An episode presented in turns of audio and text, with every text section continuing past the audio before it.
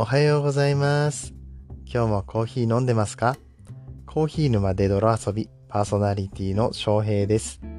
こんにちは、こんばんはの時間に聞いてくれているあなたも、ちょっと一服していきませんか？今日は11月の5日木曜日でございます。毎週木曜日はスローバックサーズデイ、えー TBT ってことでね、よくインスタとかのハッシュタグであります、この昔をちょっと振り返るっていうコーナーを持たせていただいております。最近ね、ちょっと僕のラジオクオリティ下がってないかなと心配になっているんですけれども、なんかね、突拍子もないことを言ったりだとか しておりまして、ちょっとヘラヘラしてんじゃねえかっていうことも言われておりますが、どうもヒマラヤ内で可愛い妹ちゃんができたと言われております。翔平お兄さんはですね、えー最近若干の不安定さを、えー悩みに抱えておりまして、うん、まあ、Kindle 本とかね、出版するとかいう話とか、あと、まあ、月賞宣言とかね、今までやったことなかった、えーところに、え自分にまあこう、プレッシャーをかけているわけなんです。で、新しいことをいろいろ始めたもんだから、なんだか、あのープレッシャーが、本当にプレッシャーになってしまっていて、これを乗り換えていかなければいけないんですけれども、えー絶賛、えーメンタルが不安定でございます。まあそういった時こそね、ちゃんとカツを入れて、えー初心に戻らないとな、と思いまして、えー今回に関してはガチガチに台本を作りました。えね、まあ、の、そういうしっかり作り込む系のコンテンツがね、えー僕は評価されてるのかなと思っておりますので、えー今回は、えー僕の作った台本も一緒に楽しんでいただければと思います。え今日のテーマなんですけれども、スターバックスジャパン1号店のお話というのをさせていただきます。この番組はコーヒーは楽しい、そして時には人生の役に立つというテーマのもとお送りする毎日10分から15分くらいのトークラジオとなっております。えー皆さんのコーヒーがいつもより美味しくなるといいなと 思ってます。もうグダグダ。いや、本当に こういうところですよ。こういうところがね、あの、たるんでるんです。ヘラヘラしてるんです。ちょっとカツ入れてきますね。さあ、この TBT のコーナー、先週はお休みしましたので、2週間前の配信でもさせていただいてますが、え2週間前はですね、フラペチーノの歴史というお話をさせていただきました。スタバさんのお話だったので、今回も引き続きスタバさんのお話ですね。翔平さん、スタバとか行くんですか？とか、いうような、質問も来てましたけれども、まあ、時々行きますね。えうちの奥さんがフラペチーノが好きでして、あとやっぱり子供連れて入っても大丈夫だとか、まあ子供がいなかったとしても普通に待ち合わせ場所とかね、ちょっと作業をする場所として使うパターンが結構多いですかね。そんな感じでスタバは行くんですけれども。日本にスタバが来たのっていうのがですね、いつか皆さんご存知でしょうか。まあこのスターバックスの歴史を遡っていきますと、もちろんアメリカの会社でございまして、スターバックスアメリカは1971年、シアトルのパイクプレイスという場所に1号店をオープンしております。でその後、えー世界中に展開していくわけなんですけれども、アメリカ、カナダで、えー約1000店舗にまで拡大していって、えーその後、まあ、アメリカ、カナダって結構近いっていうか、アメリカであって成功するとカナダの方にも進出していくっていうのはよくある話なんで、ワンセットだって考えてもいいんじゃないかなって思いますね。それで、それ以外の海外、えー北米以外の国に進出した国っていうのが実は日本が初めての国になるんですね。で、日本のこのスターバックスはシアトル出店からの1号店出店からの25年後、1996年8月の2日に銀座という場所に上陸していきました。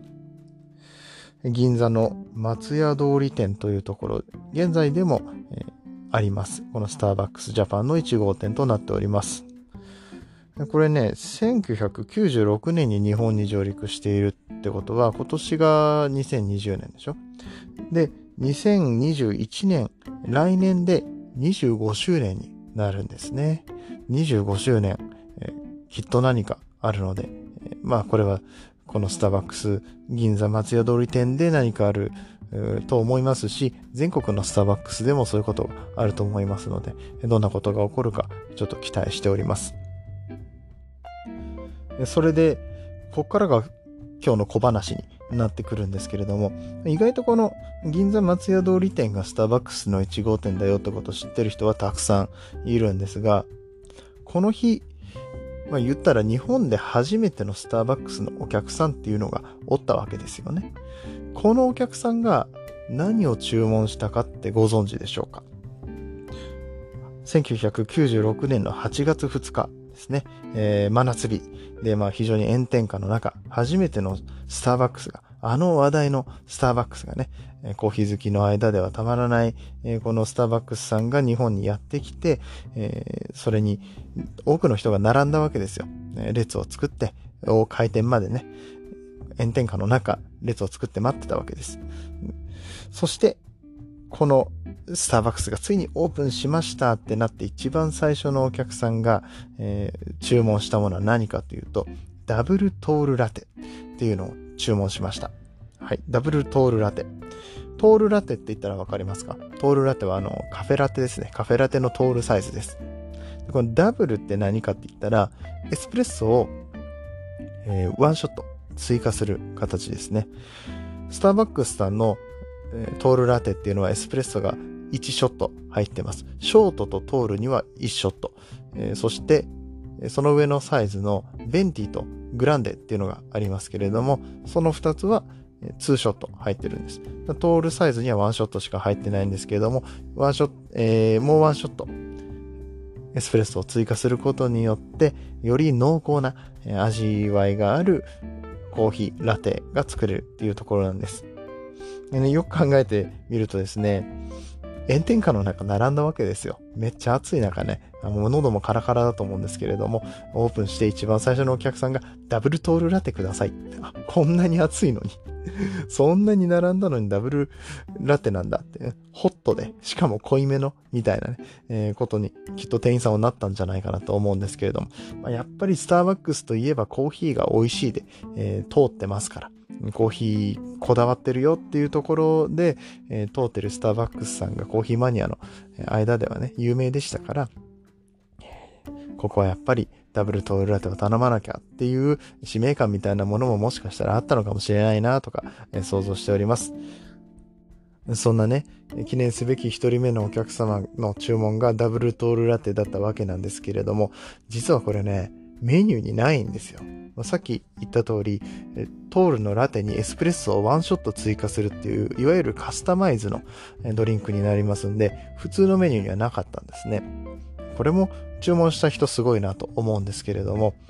このダブルトールラテがいわゆる記念の一杯になったところから、銀座松屋通り店ではダブルトールラテが現在レギュラーメニューとして、え注文することができます。一般のね、他のスターバックスさんに行ってもこのダブルトールラテっていうのはなくて、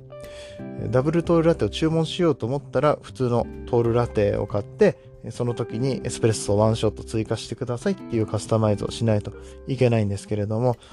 松屋通り店に行くと、ダブルトールラテくださいって言ったら、その注文が出てくるわけですね。言ったらちょっと格好つけれるわけですよ。カスタマイズメニューをね。うん、あの、いつものみたいな感じで言っちゃうことができるわけです。といった感じでね、スターバックス1号店、どのようにしてできたのか、そしてお客さんが頼んだ初めてのオーダーは何だったのかのお話をね、してまいりましたけれども、もう一つ、えちょっと取り上げたくてですね、鳥取県のスターバックス。鳥取県は、スターバックスがずっとできなくて、えー、他の47都道府県のうちの46個にはスターバックスができたのに、最後鳥取県だけできないっていうことで結構有名になったりとかしてね、えー、鳥取県知事が鳥取にはスタバはないですけど、日本一の砂場がありますとか言ったことでも有名なあの鳥取県なんですけれども、2015年の5月に鳥取県の1号店というのができています。この時、初めてのお客さんっていうのが地元の大学生3人のグループだったんですけども、この人たち何頼んだと思います？まさかの、まさかのなんですけど、ストロベリークリームフラペチーノなんですよ。コーヒーではないんです。で、これ結構知らない人多いかなと思いますけれどもね。うん。あの、